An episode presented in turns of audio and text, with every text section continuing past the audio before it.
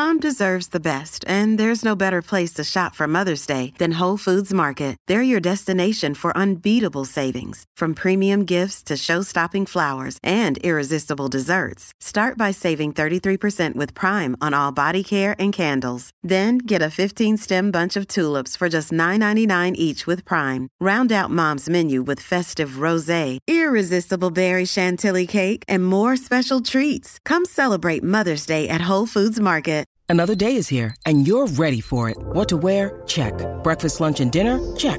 Planning for what's next and how to save for it? That's where Bank of America can help. For your financial to-dos, Bank of America has experts ready to help get you closer to your goals. Get started at one of our local financial centers or 24-7 in our mobile banking app.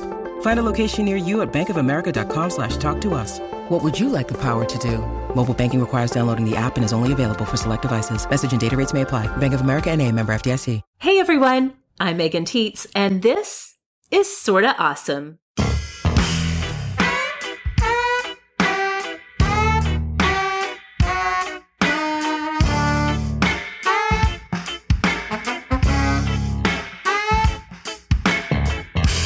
Welcome back to the show where every week we go exploring in the pursuit of awesome. You can count on us to keep you informed of all the best, shiny things out there when we share our awesome of the week. In each episode, we also take your questions and bring you the answers you need to help you uncover all the awesome within your own life. I'm joined today by Kelly of lovewellblog.com. And this week, we might just get your mouths watering because we are talking all about food. We're telling our kitchen stories and secrets this week, and we'll uncover how we plan, shop for, and prepare food for ourselves and our families. Two quick things before we start. Don't forget that this weekend is the Oklahoma City Sorta Awesome Hangout Meetup. Co host Laura Tremaine and I are meeting up with the Sorta Awesome community right here in Oklahoma City at Blue Garden Food Truck on Sunday, September 20th at 4 o'clock. You can search on Facebook for the Sorta Awesome Hangout OKC event page to find more details. And we so hope that if you are close enough to come and meet us on Sunday in Oklahoma City, that you'll come down and say hi. I also want to take one quick moment to let you know that September is Childhood Cancer Awareness Month. Unfortunately, I have several very dear friends who know all too well how devastating it is for a child to receive a cancer diagnosis. Currently in the US, 1 in 285 children under the age of 20 will have cancer. A month of advocacy is so important because less than 4% of federal funding for cancer research is dedicated to childhood cancer research. And pharmaceutical companies allocate very, very little of their funding for developing childhood cancer drugs. That's why organizations like stbaldrick's.org are leading the way with fundraising to fill that gap with funds used exclusively for childhood cancer research. I want to challenge you to join me in September by wearing gold for childhood cancer awareness. You can join St. Jude's Hospital in spreading the word by sharing your gold on social media and using the hashtag ShowYourGold. I'll have more links for how you can use the rest of September to advocate for childhood cancer awareness in the show notes. Now we're going to start the show the way we always do with Awesome of the Week. And Kelly, I know you are ready to get us started. I am. And my awesome of the week is kind of personal. So it may not be applicable to everybody, but it is a really big deal in my life. And it is definitely the sort of awesome going on right now. And it is that this year, for the first time in 14 years, all of my kids are in school all day, every day. Woohoo! Hallelujah. Yes. this has been a very long time coming. And I, of course, friends have said, How are you doing? And I said, I, Mixed emotions, of course. You know, my sure. baby goes to kindergarten. And simultaneously this year, I've mentioned this, I think, on another podcast. My oldest is starting high school. Yes. And my second is starting middle school. So this is the fall of the big T transitions for us. So the biggest one for me personally is just that now all of a sudden I have all of this time. You know, I have been a stay at home mom for 14 years largely. I've done some small things on the side, but mostly just been here with my kids. I would have laughed and been mortified if I had known that was my future when I was in my 20s. So did not want that to be a part of my life, but they've been such sweet years. I've had way more fun than I would have ever thought. Yeah. That said, I'm also kind of excited to get into this next chapter. So it's a big sort of awesome to all of a sudden be here in my house or be able to go do things. Um, last year, Kieran, my youngest, had preschool three mornings a week. And even that was quite revolutionary to have that time to be able to go. My husband and I started to go on dates in the morning. Right. So he travels for work, but if he was here on a Monday or a Friday when he had preschool, Kieran, we would go for breakfast and that would be our date. And We didn't have to pay a sitter. it was amazing, you know, and just yes. to go to Target or a doctor's appointment. Good grief, if I could tell you the horribly embarrassing stories of having to take toddlers to my OB appointments. You know, right. sit over on that side of the curtain, child, and and you know, really be interested in Paw Patrol, please. And they're like, Mommy, what's don't look. Stay over there. So all of this freedom, all this freedom, right? But here's the funny thing, and this is what makes this sort of awesome a bonus or a double, like squared sort of awesome. Because of conversations that you and I have had, other friends and I have had, I have learned so much in the last probably five years about what it means, whether it's Myers Briggs or Enneagram, to be an extrovert. Mm-hmm. Yes. And what happened last week Thursday was our first day of kindergarten. It was my first day of having everybody in school. So this is only my third day is the day or, that we're recording this, or fourth day. Um, I, of course, like I was like, what am I going to do with my first real day of freedom? And what I did was, as soon as my kids got on the bus, I left to go to Target.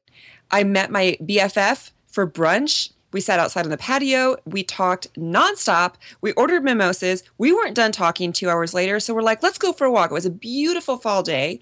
So we went for a walk and talked some more. And then I raced home to be here for when my big kids got off the bus. It was so energizing. Oh my gosh, it, it sounds like heaven. Heaven. Yeah, it really was. It was for me. But the funny thing is, and I didn't really put two and two together, is when I related this story to a friend, a mutual friend of ours actually, who's an introvert she laughed and said, I can see how you would love that. But for an introvert, all we want to do once our kids are out of school is be alone yes. in our own house and not have to talk to anybody. so it's funny because your first day of freedom, what you did with it so reflects who you are. It's and so I hadn't true. really thought about that. And of course, my my BFF is an extrovert too, so that was of course we were like, let's go get together. Um, but it just made me laugh, and it th- I thought it's funny now knowing that about myself that I'm an extrovert and how I get energy is by being around people. It helps me look at this next season of my life and eh, see the purpose in it, see what I might want to do. And what I don't want to do is be home alone.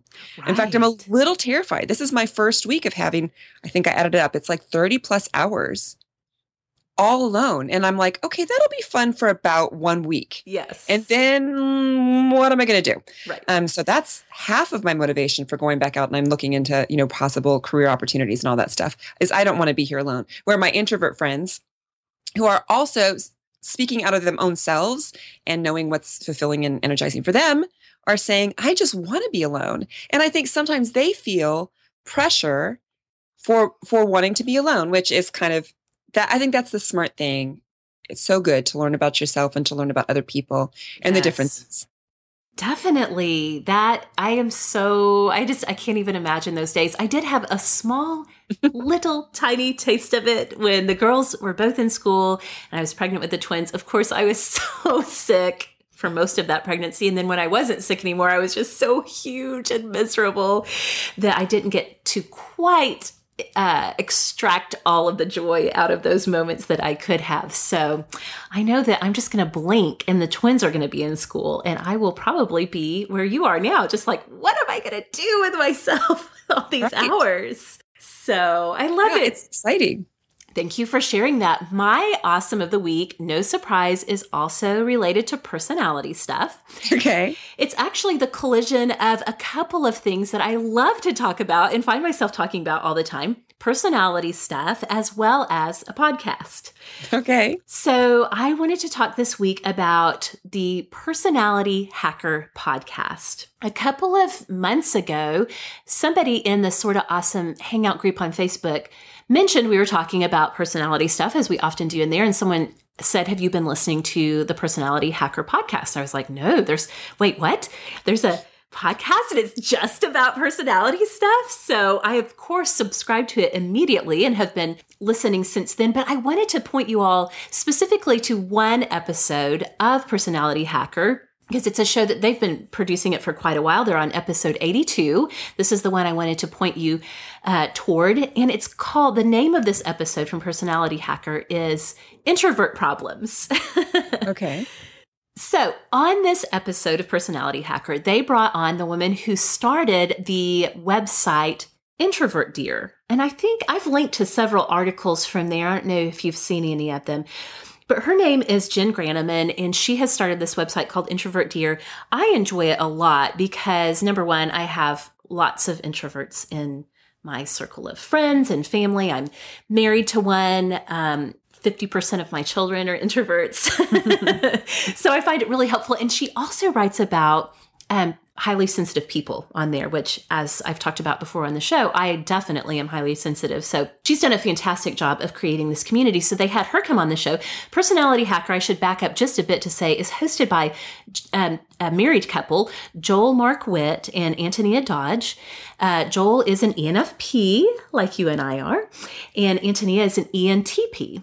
And so they uh, they actually have developed a system of personal development for every type. So they have built a system that's based on Myers Briggs, but they've kind of tweaked it and renamed a few things to really draw out from Myers Briggs something that I have talked about before in the past.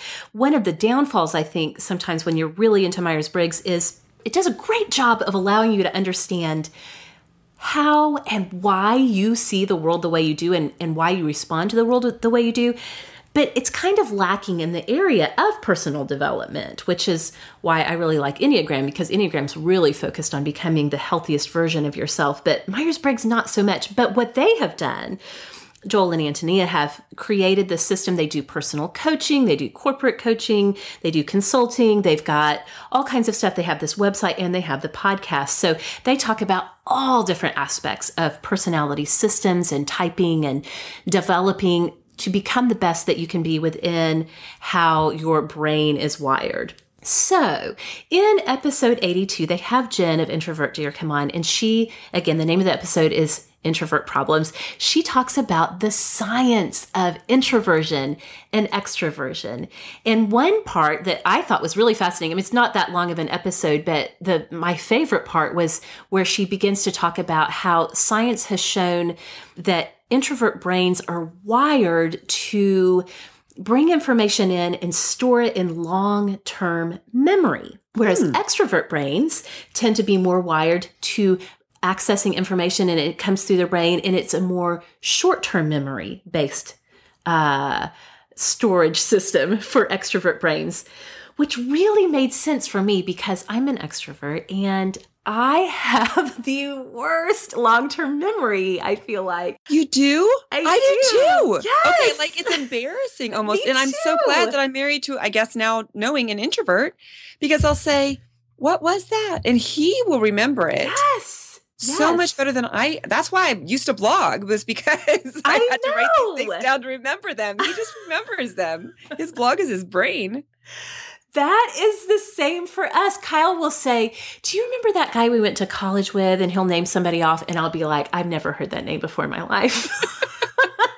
Are you sure you're? And now you know enough to know that he is probably remembering it correctly versus you saying, uh, "You are making this up," and now you're like, "No, I probably really just don't remember." I really do not remember. And his brain is set up to remember. He will also do that. I don't know if Corey does this, but Kyle can remember lines from movies that we saw like 20 years ago, and he can quote it word for word. And I'll be like, What's that? From? What's that from? I'm always asking him that because it sounds vaguely familiar. But uh, We actually play a game at dinner. It's one of my kids' favorite games. They want to play the movie line game. And someone says a line from a movie and you're supposed to guess what it is. Right. Number one, I am not a competitive person. I don't care about games that much. So they're like, oh, oh, let's play movie line game. And I'm going, oh, again. not. but you know, Corey will think of these lines and he's looking at me like, you know this one. And unless it's the Princess Bride, which sunk in so long ago, I'm clueless. I'm always like, um, Bolt, Frozen. I don't know. Just name Toy Story one, two, three. You know, it's just embarrassing. Yes, he has an incredible brain and mind to store all those little details. Right. Yes. Well, as it turns out, because, and now I know this because I listened to this episode 82 from Personality Hacker, we can let ourselves off the hook and just be at peace with knowing our extroverted brains are just not set up with that kind of memory storage.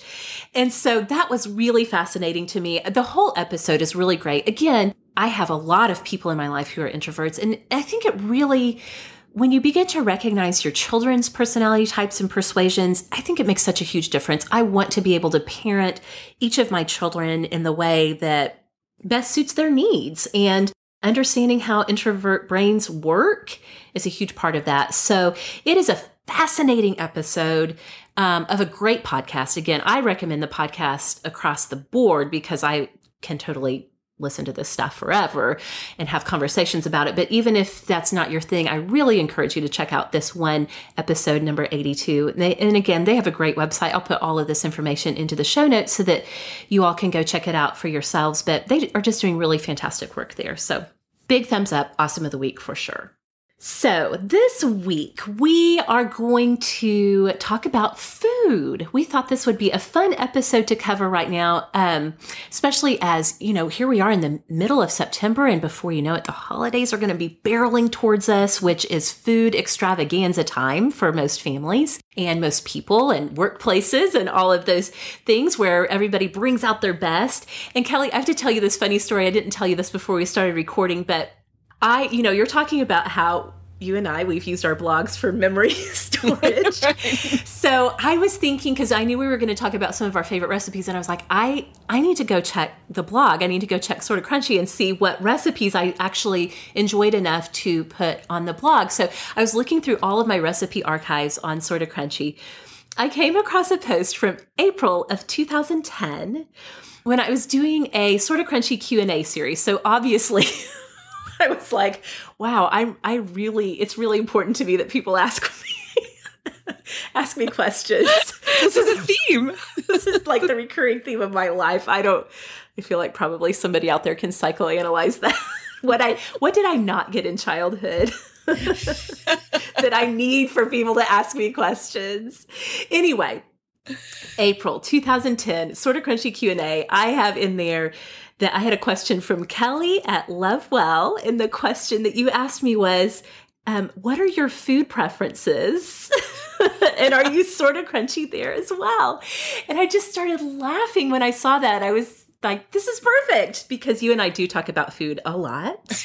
Yeah. So here we go. Well, we did not have a specific question from a listener to um, to cover this week, but we just thought that the timing was right to talk about food and in the Hangout group on Facebook, menu planning, recipe sharing. These are topics that come up a lot. So we mm-hmm. thought, let's just go ahead and cover it on the show. So, Kelly, I wanted to start with you. Um, we have talked about this several times on the show. You and I both have four children, and we are both the oldest of four children. So we kind of have some similarities going on in our background and current life. I would love to hear kind of what did food prep, what did um, cooking and eating and recipes and all of that stuff, what did that look like in childhood for you on up into when you got married and, and started a home of your own?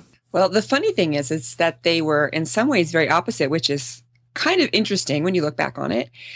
My mom is a fantastic cook and a from scratch cook a very American cook, you know, meat and potatoes, that sort of um, cooking, but yet just love. She really loves to cook and love to um, cook special meals, and she loved to bake. We always had homemade cookies, you know, that sort of thing. So just grew up eating um, pretty healthy. You know, I mean, healthy for the '80s, I guess. You know, sometimes you look back and you think, wow, that you know, she is famous for making this barbecue beef brisket. It's not like Texas brisket would be. It's not Right. smoked.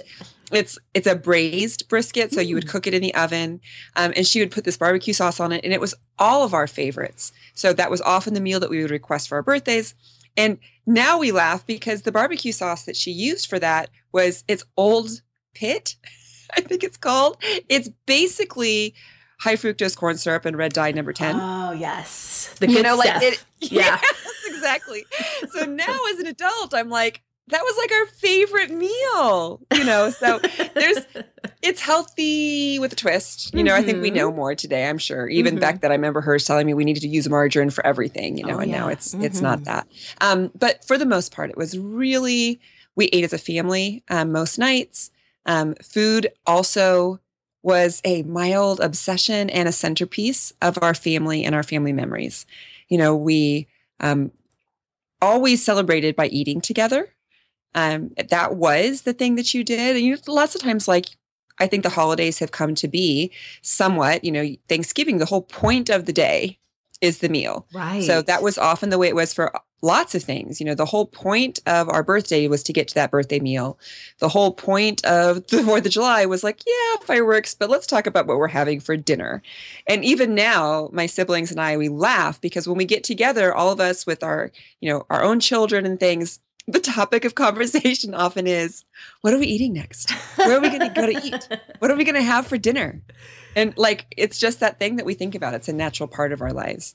Um, but then by the time I got to my married life, I guess maybe because I was so used to my mom cooking, and she would try to teach me, but I was, you know, a teenager and like, yeah, I don't really, you know, I know how to make chocolate chip cookie dough and scrambled eggs. I'm good. Mhm, mhm. Um, so I didn't cook much when Corey and I got married, but maybe that's the next part of the story. What about you and your childhood? That is so interesting because as I'm listening, we had totally opposite experiences. Okay. Um, my mom, I don't think I've ever talked about this on the show. I've mentioned it in my writing here and there, but my mom was diagnosed with multiple sclerosis when I was two. And again, I'm the oldest of four. And so that was something that she had kind of had to learn how to navigate as both, um, you know, just as a person, but then also as a mom for many years. So um, anybody who has autoimmune disease can probably relate to this, but the evening hours from three to on towards bedtime were really difficult for her. She was usually very drained of energy by the end of the day. So growing up, although my mom grew up with a mother who was a fantastic cook, cooked everything from scratch. My grandmother was amazing um, in the kitchen. uh, Just like you were talking about, just that classic Midwestern American cook. My mom grew up in Kansas City. Um, so it wasn't that she didn't know how to cook, but by the time I can remember, you know, sort of in elementary and onward, we ate a lot of quick and easy meals. So a lot of convenience foods, a lot of like hamburger helper and fish sticks and oven fries and stuff like that, which um, when I was growing up, I mean, we, of course, we didn't really know any different when we were kids, but as I got older, I was like, oh, fish sticks again. I can't Yeah. deal with the thought. and also, as I got older, my sister, my next youngest sister, um, Emily, and I were responsible a lot more for helping in the kitchen, which was actually great. Um, that really helped us be prepared to move out on our own. And so, and also, my dad did all of the grocery shopping. Um, again, it would just, for the most part, would wear my mom out to try to do a grocery shopping trip. So it was very normal on a Saturday for my dad to head to the grocery store. Again, you know, family of six, come home with just like a carload of groceries and we'd all carry it in. So food prep and the whole thing of eating was always very family centered. It was not always that my mom was at the center of all of it. She was as much as she could, but that's always kind of, it's always been sort of a collective. We definitely always ate together as a mm-hmm. family every night. I don't know. I mean, looking back, I think that our holiday meals were often shared with extended family as often as possible. And so it was kind of that collective of everybody bring your best recipes and let's feed all these people type thing. So when Kyle and I got married, we got married right before our senior year of college. So when we got married, we moved into married student housing in our little state school. So we had the cinder block walls. I had a tiny little galley kitchen. There are pro- there are studio apartments in Manhattan that had bigger that have bigger kitchens than we had. I'm sure, teeny tiny little kitchen. But I was determined to make these elaborate homemade from scratch meals from the day we got married. Now, Kyle's mom is a fantastic cook. She is a wonderful cook. As I mentioned on the show last week, when we got married, she gave me a box full of their family's favorite recipes. Um, their family their cultural connections to food are really strong. My mother in law is Czech. My uh, father in law's family is German. And there's just, there's a lot of that cultural element of cooking the sort of traditional meals, not like for any other reason than this is just what we have. Like, this is what right. we cook. So, I gladly took on a lot of those traditions and learned how to make those things because I didn't really have that sort of cultural identity to mm-hmm. relate to. So, Anyway, so I started cooking these elaborate meals, start to finish, scratch. Also, my mother in law always served serve dessert for every single meal. So I thought, well, you got to have a homemade dessert for every meal. Kyle and I, when we were newlyweds, our first few years of marriage, we just packed on the weight because we had gone from eating, you know, the junky food that college kids eat to now we had a full kitchen and I was cooking all the time. I loved it. So yeah, so I cooked a lot. Well, then Kyle started coaching. He coached college football for 11 years. And when he started coaching, it was really just me by myself a lot of the time.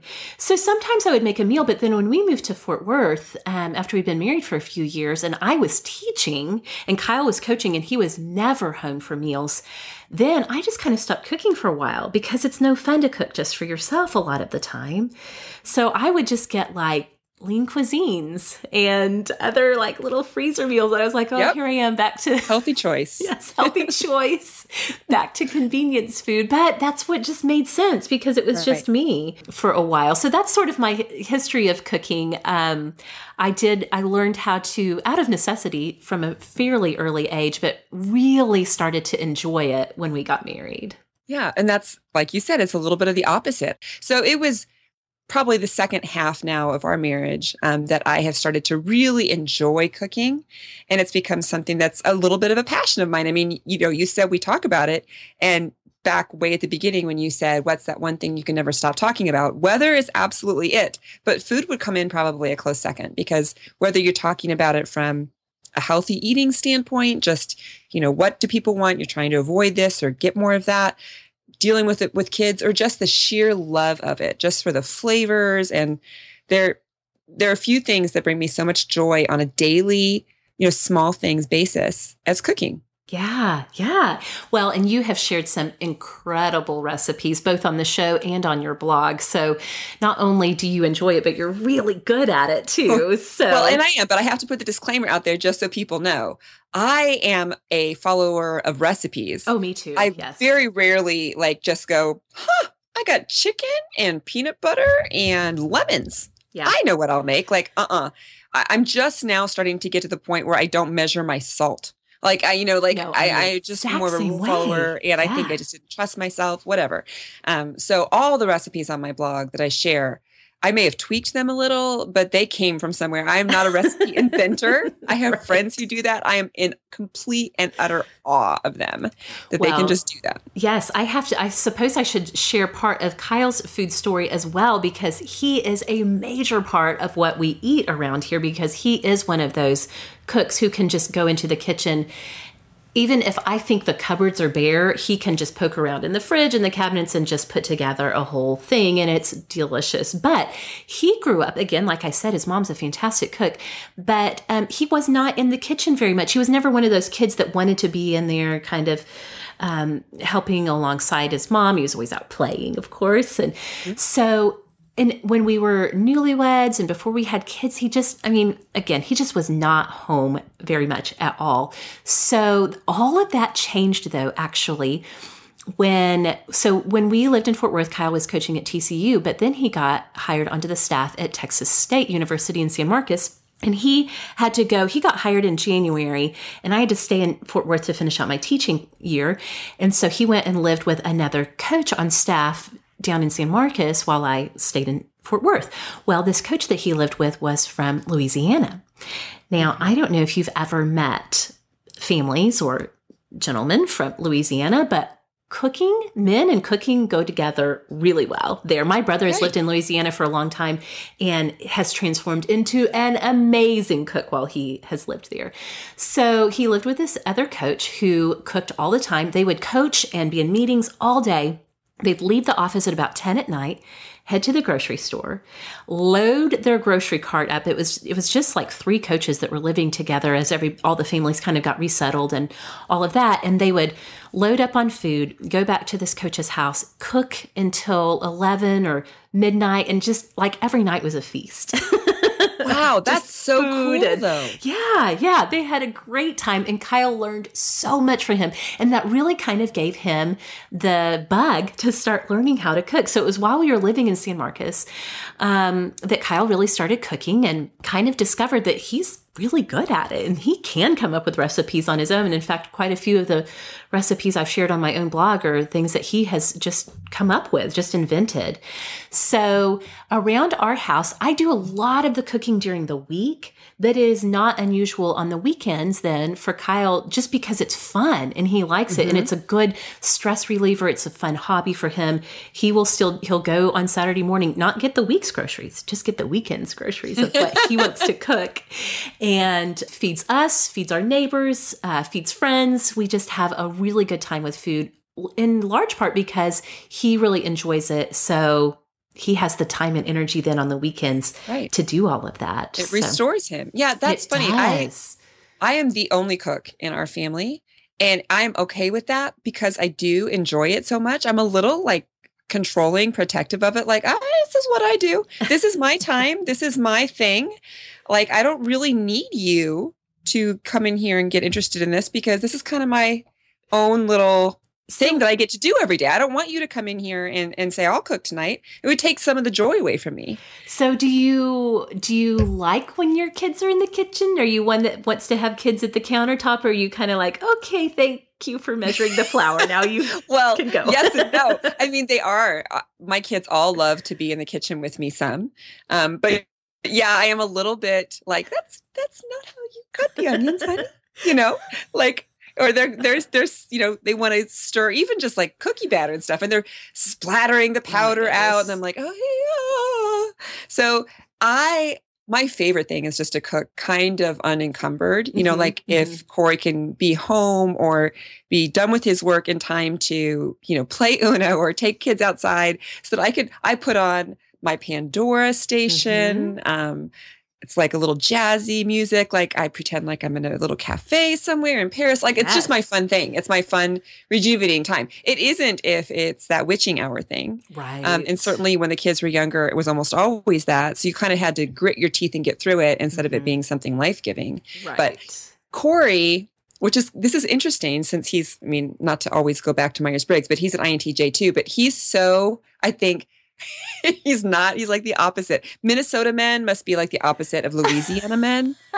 Like that makes up sense. here, geographically I mean, speaking, it makes yes, sense. yes. And and Corey was adopted, so he doesn't even have like the Swedish um, sort of you know Scandinavian roots that is very common in this part of the country, generally speaking. Um, like his family who adopted him is, but he's just uber practical. Like so, he's just it's about sustenance for him. Yeah. Um, he certainly had to learn to adjust being married to me because I'm like, oh my word, the, the basil. Do you smell the basil? And he's like, I do. you know, so now he's kind of learned to play with me. But when we first got married, this is true. He had been a bachelor living in Los Angeles for five years, living with guys. Mm-hmm. All of them were surfers, you know, like they were dudes. Yeah. So his meal that he would often make, he would just buy the things on the shelf and combine them all. So one time he actually tried to combine Dinty Moore stew, Hormel, um, corned beef hash, and like a can of baked beans. Oh wow! Like he's like that'll fill me, and he dumped them all in together heated them up. I'm like, you did open the cans, right? Like you knew that a much. Yeah, I, I dumped them all in the pot, and he ate it. Oh, and he's like, it's oh, really disgusting. Turning my stomach. Just I know, right? I'm like, okay. So the good news is that when I got married and I didn't cook much, like ragu was a huge step up for him. yeah, yeah. He's yeah. like, obviously, this is your thing. You take that ball and run with it. And so I have. So here, here's where we are today, where he has now taught himself to make fried eggs, and my kids love dad's fried eggs more than anything that mom could possibly make in the morning in the kitchen because that's like the only thing he makes. Um, and I'm okay with that. oh, I love it. I love it. Well, and then too, cooking when you have kids. I mean, I think sometimes it if you do enjoy cooking and you really are excited about and proud of what you've made and then you serve it to your kids and kids palates not being very well developed. I'm just giving lots of grace here. Yes, you are.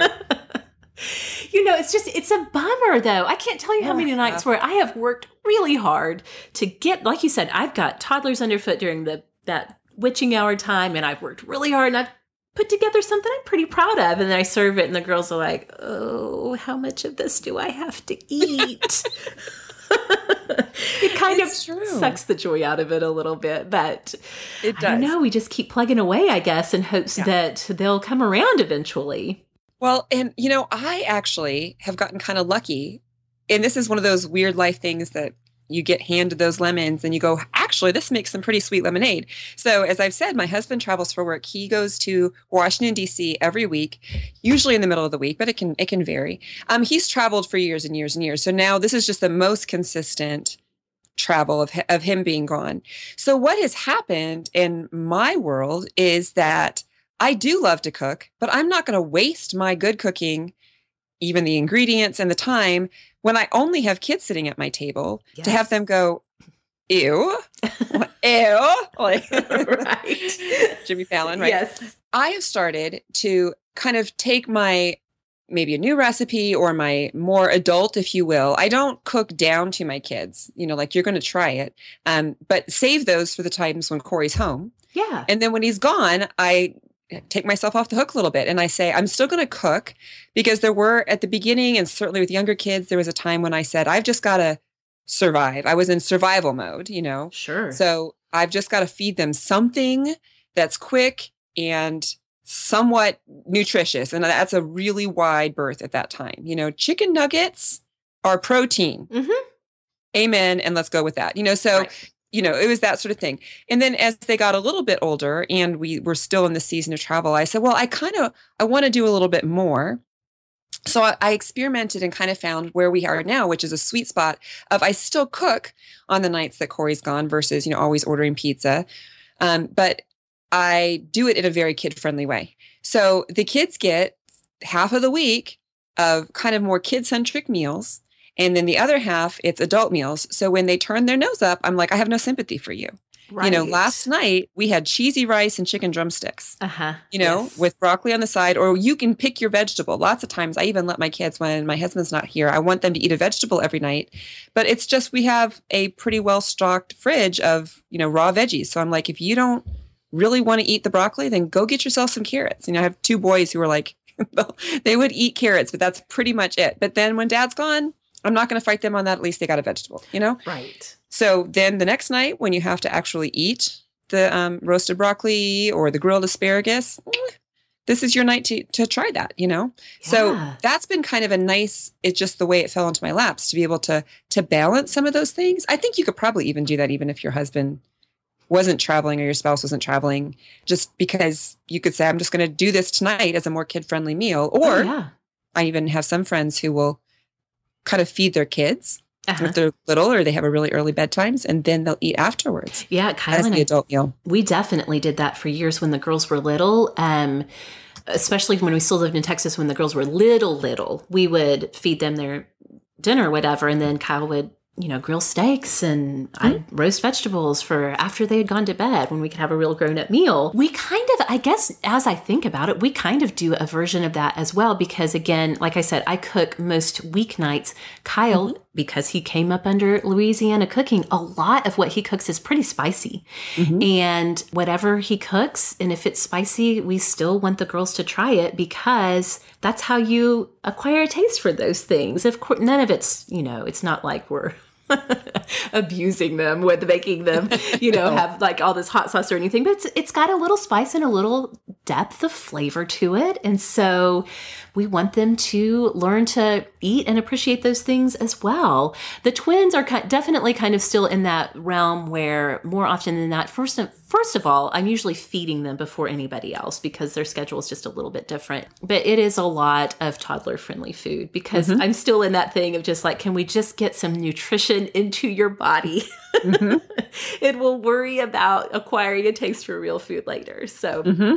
We are totally And that's there. okay. I think that's the cool thing too that I've learned having now been on this side of four kids going through toddlerhood is they will live and you will live. Mm-hmm. You know, mm-hmm. sometimes if what they will eat are cheese sticks and grapes, mm-hmm that's okay. Yeah. You know, like if they're okay going with it, like just keep offering it. I think when they get a little bit older, we've actually kind of gotten into some eh, loosey goosey sort of rules. Like when once you hit kindergarten, like you have to eat this. Do you have to just try it and then you can move on? Those sorts of things. I mean, different families come up with all sorts of different scenarios to fit their kids. But I think when they're toddlers, you know, four and under, even maybe right. three for sure and under, just whatever works and give yourself grace as the parent who's dealing with that. You know, like it's it's a hard age and they've got a lot going on. It's one battle that I think we don't have to fight on the front lines. That is my philosophy as well. Okay, so let's get into some specifics. Let's talk recipe hits and recipe misses. Um, let's do our misses first. Yeah, our, let's, our recipe flops. Um, I have I have a story to tell on myself um, from a long time ago. I can't remember. I I feel like we were living in Texas at the time, and I don't know what possessed me to try this. Oh, I know what it was. When we when we were um, living in Texas, we went through a time when Kyle was first coaching full time that we are we were on a shoestring budget. And so I got into a really big frugal cooking kick. I'm not a frugal person by nature, but I was just, I was determined to get that grocery bill down as low as it could go. So I had come across a recipe for making a sort of knockoff of a pulled pork barbecue sandwich but to make it frugal, which pork isn't that expensive anyway, really, I don't know. But to make it a little healthier, supposedly, and a little more frugal, this is going to sound so stupid. I can't believe I'm telling this story out loud. The recipe, I'm actually blushing right now. this is so embarrassing. Oh, this is good. Um, I'm leaning in. the recipe called for instead of using pork to use canned tuna with barbecue what? sauce. I want you to just stop right now where you are. I want you to think about tuna and barbecue sauce. and then so, hopefully you're not reaching for the garbage can yes. too rich into it. that is almost as bad as the Dinty Moore stew. It is. With in fact, What in the world, Megan? when you were telling that story, I was like, oh man, I think my barbecue tuna story might be up there. Barbecue tuna, right there. okay the worst the worst part is the worst part i mean actually that that's awful barbecue sauce tuna to make a knockoff pulled pork sandwich.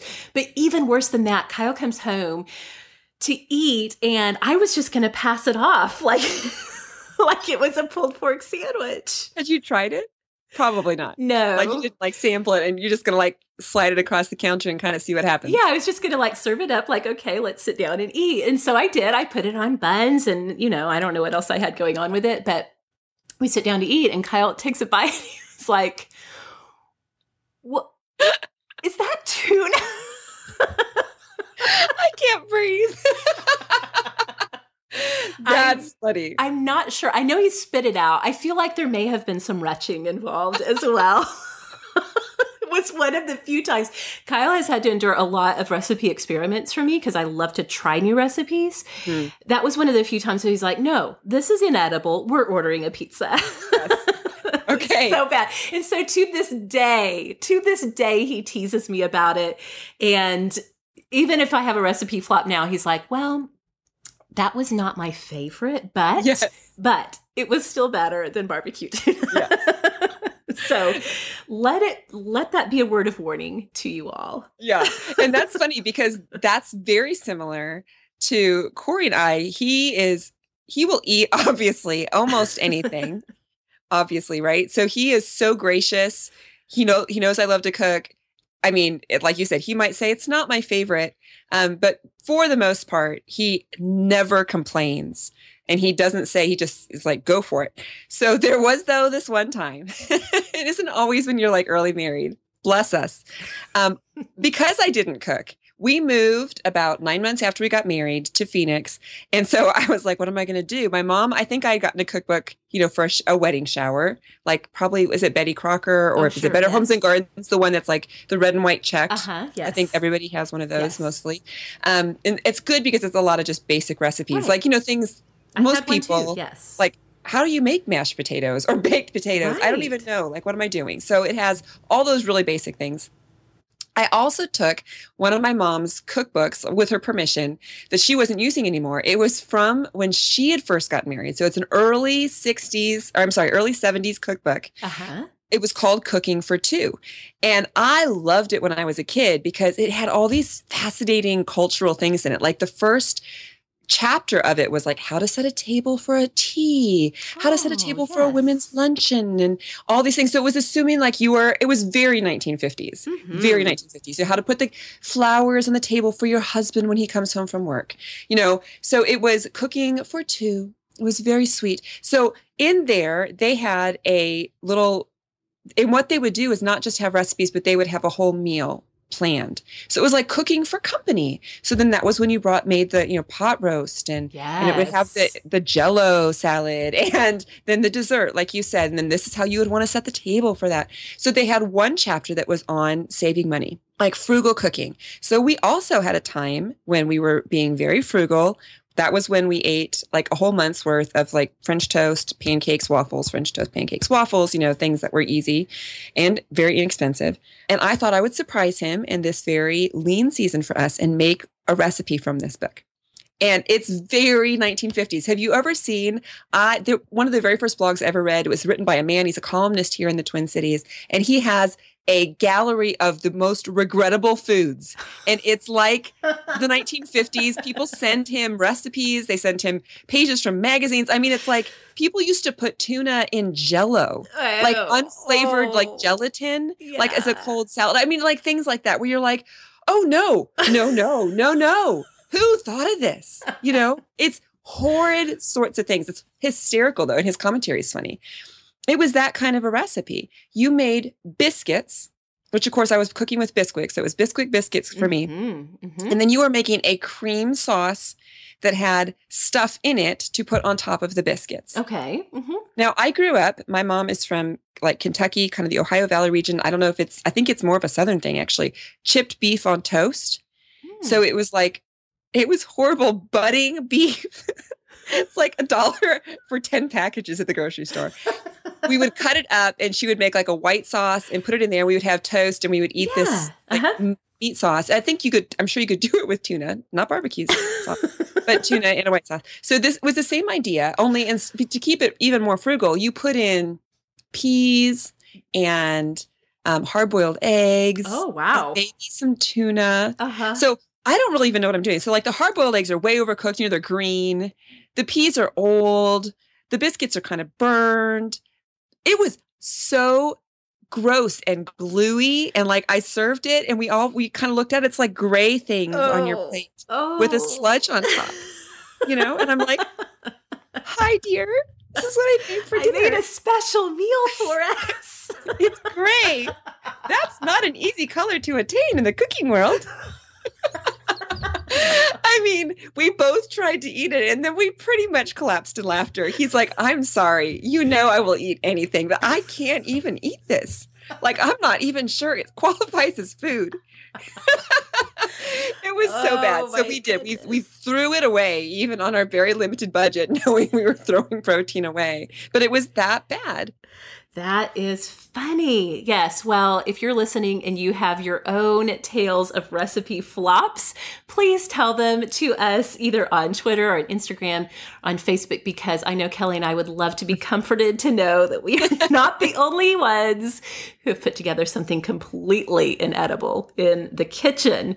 Okay. Well, those are our flops. Let's talk about some of our hits. Um, some of the things that we do really well. Kelly, I know this is sort of your forte, so I would love to hear what some of your top dishes, your go to dishes that you feel like you can pull off pretty easily. Well, I would say they're different depending on if I'm cooking for the whole family or just the kids. Um, I would say I said this last time. So if you missed the last episode with me, my sort of awesome of the week was slow cooker salsa chicken tacos. And that's still, it remains a go to for me all year long. It's super easy, something that takes seven ingredients, no prep, face basically and then you can make a double size portion you can freeze part of it you can do so much with it and what i've come to learn is that i love doing things like that where you can make a big mess of meat somehow and then you can use that to, to do other yeah. things so i have a pulled pork recipe that i mm-hmm. love you know it's actually it's involves actual pork. pulled pork yes real pork i don't think that they meant tuna when they said the other white meat you know um it's pork, and I, I have actually come to make my own barbecue sauce that I really love. Um, I would say, and I've shared this recipe on the board as well, is um, something that people know me for in the summer Cajun turkey burgers. Mm-hmm. So those are a little bit spicy, like you said, but turkey burgers, they're super easy to make. And I love to bake. So I have known if people invite me over somewhere, if we're going to have a meeting of people who like to cook, I will almost always jump all over dessert uh, just because I always, it's embarrassing actually when I go through a food magazine, I'm like, oh, there's some good. Every dessert has got like a little dog eared page on that. Like, uh-huh. yeah, I, I, can't cook all of these or I would weigh 500 pounds. Right. My kids would eat nothing but sugar. So I always have a large stash for each season of re- cooking baking dessert recipes that I want to try. So um, I loved to bake. I love to bake too. One of my recipe hits that I just shared on the show last week is that chocolate cake. When I was a guest on the Popcast, I'll pop a link into the show notes. I can't remember what episode number it was, but when they asked me to come on that show, they asked one of the questions they asked me was, What do you do well or do better than anybody else? And I said on the show, and I do think this, that I make really great stovetop popcorn, really good. Um, I pop it in coconut oil, not for any kind of health benefit although it is healthy, coconut oil is, but because it just gives a little tiny hint of sweetness to the popcorn. Okay. And then I use real batter and sea salt on it, and it is so good. So good. And then another thing that I make really well, um, and I will put a link in the show notes to this because I have actually put it on Sorta Crunchy, is a German um, sort of like a a meat pie type thing. Okay. You know, like every culture mm-hmm. kind of has a meat pie. Mm-hmm. Well, the German version of that is called Bierocks. My mother in law uh, is makes them really well and I got the recipe from her. We don't make them very much because I've never we kind of do more like gluten free a lot or we sometimes try to stay we especially kind of stay grain free during the week. Um, so I've never really found a great replacement for that. I don't make them very often, but the girls love Bierocks, and Kyle actually still likes them too. I do too. So I will put a link in the show notes to that. And then another thing, I know this sounds so silly. It's so basic, um, such a basic recipe that most anybody can put together, but I think I make really good scrambled eggs. Mm. Hey, you know what though? There's an art to a good scrambled egg. Alton Brown has like a whole like three minute video because he says most people do them wrong. So what do you do? Okay, so my secret to scrambled eggs, the way I do it is, um, first of all, when you're you so you scramble your eggs in a bowl, you want to add in a dash of cream real mm. cream and whip that into into your eggs as you're scrambling them in the bowl and then i like to cook them again coconut oil i didn't realize this was such a big part of my kitchen uh, secrets but i like to get the skillet out and i cook them in coconut oil i like to get the coconut oil nice and hot and then pour the eggs in that have been mixed with cream and then as they're cooking you want to and after i get the oil nice and hot i turn the heat down low mm-hmm. so they mm-hmm. can scramble really nice and slow in the skillet skillet and then salt and pepper them as they're cooking. I like them just like that. Now, Kyle likes to add shredded cheddar cheese to his. Um, and I like that okay, but I like him just the eggs, cream, salt, and pepper. so good. And the, all of my kids really like them too. So, and you know what? There is a, I really have come back around to eggs recently. Yeah. Because there's such a great protein source. They are. And I would read interviews with chefs, whether it was like from Food Network or just, you know, people that you wouldn't recognize by name or profile, but they are very well known in the cooking world. And so many of them said, like, if they said, What's the thing that you cook for you? Eggs. It was eggs because they get home late at night and they say, I'm exhausted. I don't want to cook anything. But to make a really good scrambled egg or, you know, a poached egg on toast or something, it was kind of that comfort food. It is. Um, and I, I, think that we sometimes go, Oh, I'm having breakfast for dinner again. But you know what? It's good and it's good, good, for you. And so I started to make more egg dishes to be able to put my kids' lunches even since right. they don't like sandwiches. Mm-hmm. Um, it's just, I love a really good scrambled egg, like you're, you're saying. I have to tell you, okay, so here's one thing. Somebody asked me, so that is actually one of those secrets I feel like to share with somebody if they were like, oh, I don't know what to cook. Don't overlook eggs. But here's one other little secret I found to cooking, both for my kids and for um, my husband, no matter what kind of meal I'm cooking. And it is this to keep a pork loin in my freezer at all times so that oh. I can oh. get that out. Um, if you know what I'm talking about, you know, mm-hmm. they're, they're thin. Um, so they cook really fast. I buy them at Trader Joe's and they are marinated. So I get a flavored one that's the peppercorn garlic. Um, that baby defrosts really quickly. So if I'm ever having a busy day and I'm thinking, oh, we, we need something to eat, we've ordered out too much, whatever it is, um, having that pork loin in the freezer is such a quick defrost it cooks up, I mean, in half an hour. I have a recipe, and we can maybe throw that into the show notes. It's not even really a recipe as much as it is directions of using a cast iron skillet and you put it in the oven as it's preheating so it's hot. And then you drizzle a little oil, you pop that baby of the pork loin in there. You can even, you know, make it into a C shape if you need to. It cooks in probably 15 minutes. You can put that with rice, with pasta, with some sweet potatoes and some veggies and boom you have dinner. Yes. And so that has become a trick for me. I always as soon as i use my pork loin from my freezer i put that right back on my trader joe's list because it's been so nice to have. It's such it's just like one of those quick easy dinners that yeah. doesn't really involve a recipe but especially the one that i get that's and i know that hormel i know other places do a flavored pork loin we can get lemon and you know just all sorts of different um, sauces that it's already marinated in. It's super easy and just a really yummy, sort of easy thing to do for dinner. That is a fantastic secret. And even if you don't have kids, if you live on your own or if you mm-hmm. it's just you and a partner, pork loin is one of those great things. You can cook it like that. And then I will often do this because I love pork loin and it is so packed with protein. It's fantastic um, source of protein, but you can, I, will cook one for dinner and then I'll eat the leftovers for lunch yes. for the next few days. So a pork loin is one of those you can definitely cook up and then have make several meals out of. So right. I'm really glad that you mentioned that because the last thing that we were going to talk about on the show is meal planning. Mm-hmm.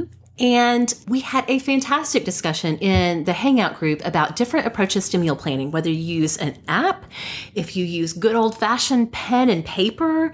And one of the things that I have found, I, for many years, I was a very detailed meal planner. I would plan out every meal that I was going to make, the main dish, the sides, everything, and have this really detailed grocery list. I don't know if it's just the fact that I have four kids now or if I'm just old and lazy or what. I really don't plan my meals that way anymore. I'm more of like, I know. I know I can grab a pork loin. I know I can grab a tray of chicken thighs. I know I can pick up ground mm-hmm. beef and I can find stuff in my kitchen that will make a meal that everybody's happy with. So Mm-hmm. I'm almost on the opposite end of where I used to be. I used to be really strategic, really detailed. Now I'm more like lackadaisical. Like these are my greatest hits that I always get, like you with your Trader yep. Joe's Trader Joe's um, pork loin. When I go to the grocery store, I almost don't even need a list because I'm like, we need this, we need this, we need this, and I will put together our family favorites with this stuff. So, right. But you looked into some of the suggestions that came from right. the Hangout group thread. So you wanted to share, and I would love for you to share some of the things that our community talked about as helpful in meal planning. Yeah, I also have a pretty good system of meal planning, kind of like you. It has gone to less structure um, a little bit more free floating. I still do write down my food because otherwise, I find, I think, like a lot of people, whoever cooks for your family, or just even if you're cooking for you, if you put it off until 5 p.m., it becomes this all overwhelming, panicky, deer in the headlights sort of thing. So just to know in the morning what I'm going to be making tonight is a huge stress reliever for me. So just to have that planned out.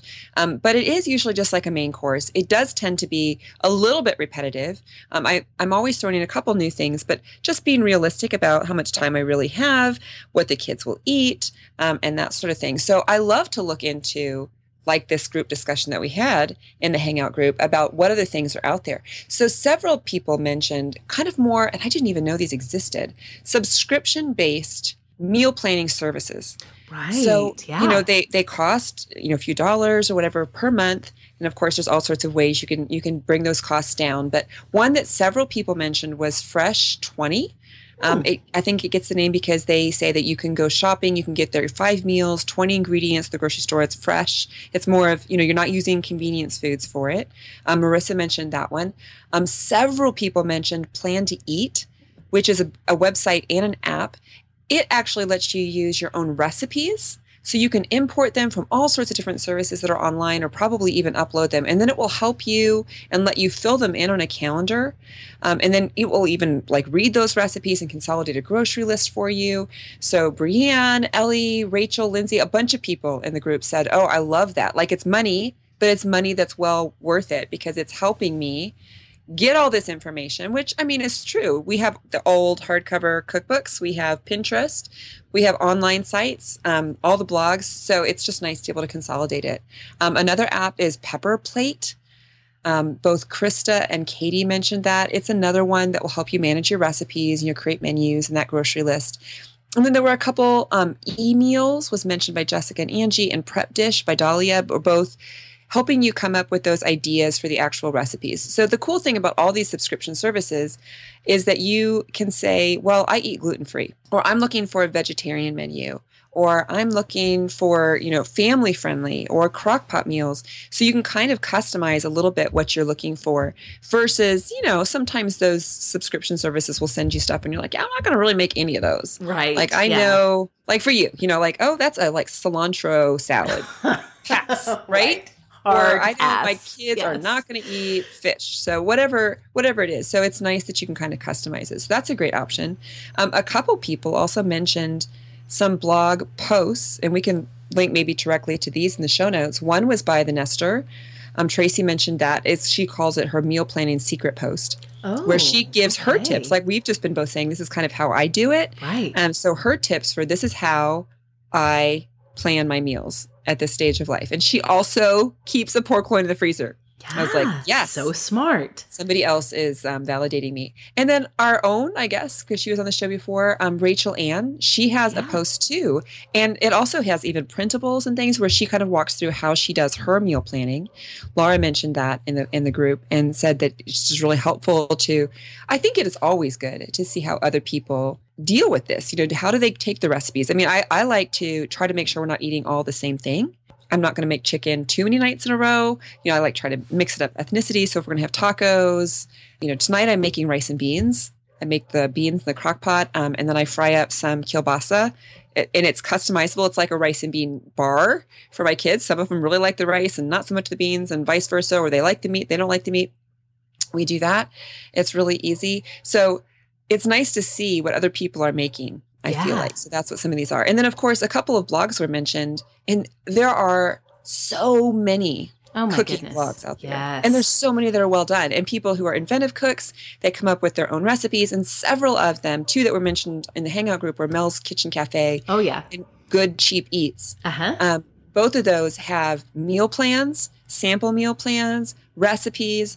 I mean, all sorts of, of food that you would want. Everything from, like you said, to people who are really frugal and are focused on that part of cooking to people who are really, you know, focused on gluten free or paleo or whatever it might be. There, you can find a blog, a really good blog Yes. with it on there. Um, or, of course, Pinterest would have a ton of things like that too. And I have to say, my own personal favorite for cooking is it's, it's we'll just take a moment of silence uh, for it. It's defunct now, but it was a Martha Stewart publication called Everyday Food. And it was a Ah, small little cookbook.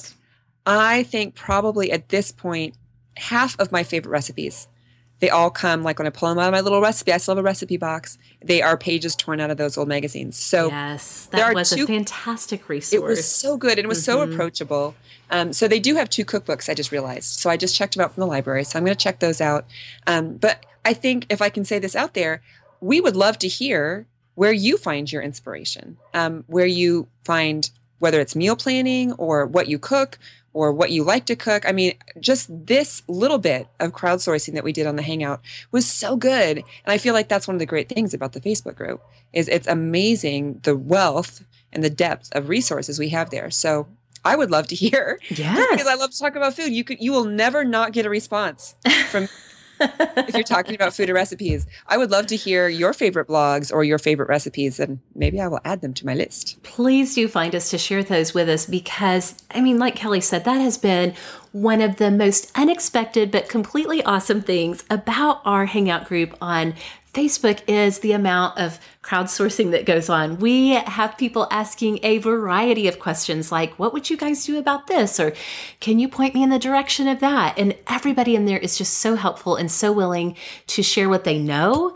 I have learned so much in the past few months just from community members in there sharing their knowledge and expertise and their experiences. So we would love to continue this conversation with you all um, in there or in any place that you can find us. And speaking of that, Kelly, we better go ahead and wrap it up by reminding everybody where we can find you all around the web.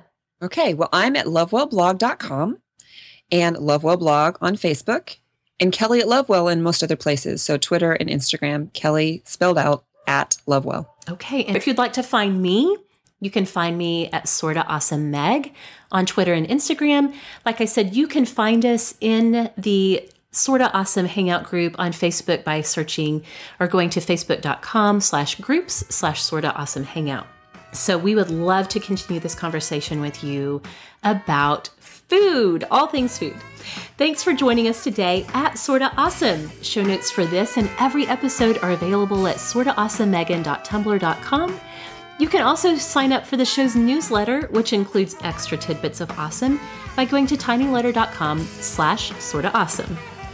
If you're enjoying the show, it would be incredibly awesome if you would subscribe, rate, and review the show in iTunes or wherever you listen to podcasts.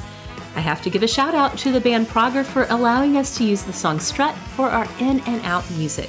To find out more about Prager's nasty beats and pretty chords, go to pragermusic.com.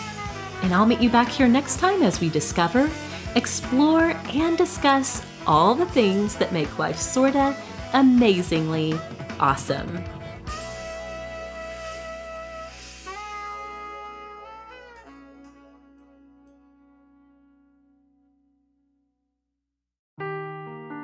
Seeking the truth never gets old. Introducing June's Journey, the free to play mobile game that will immerse you in a thrilling murder mystery. Join June Parker as she uncovers hidden objects and clues to solve her sister's death in a beautifully illustrated world set in the roaring 20s. With new chapters added every week, the excitement never ends. Download June's Journey now on your Android or iOS device or play on PC through Facebook Games.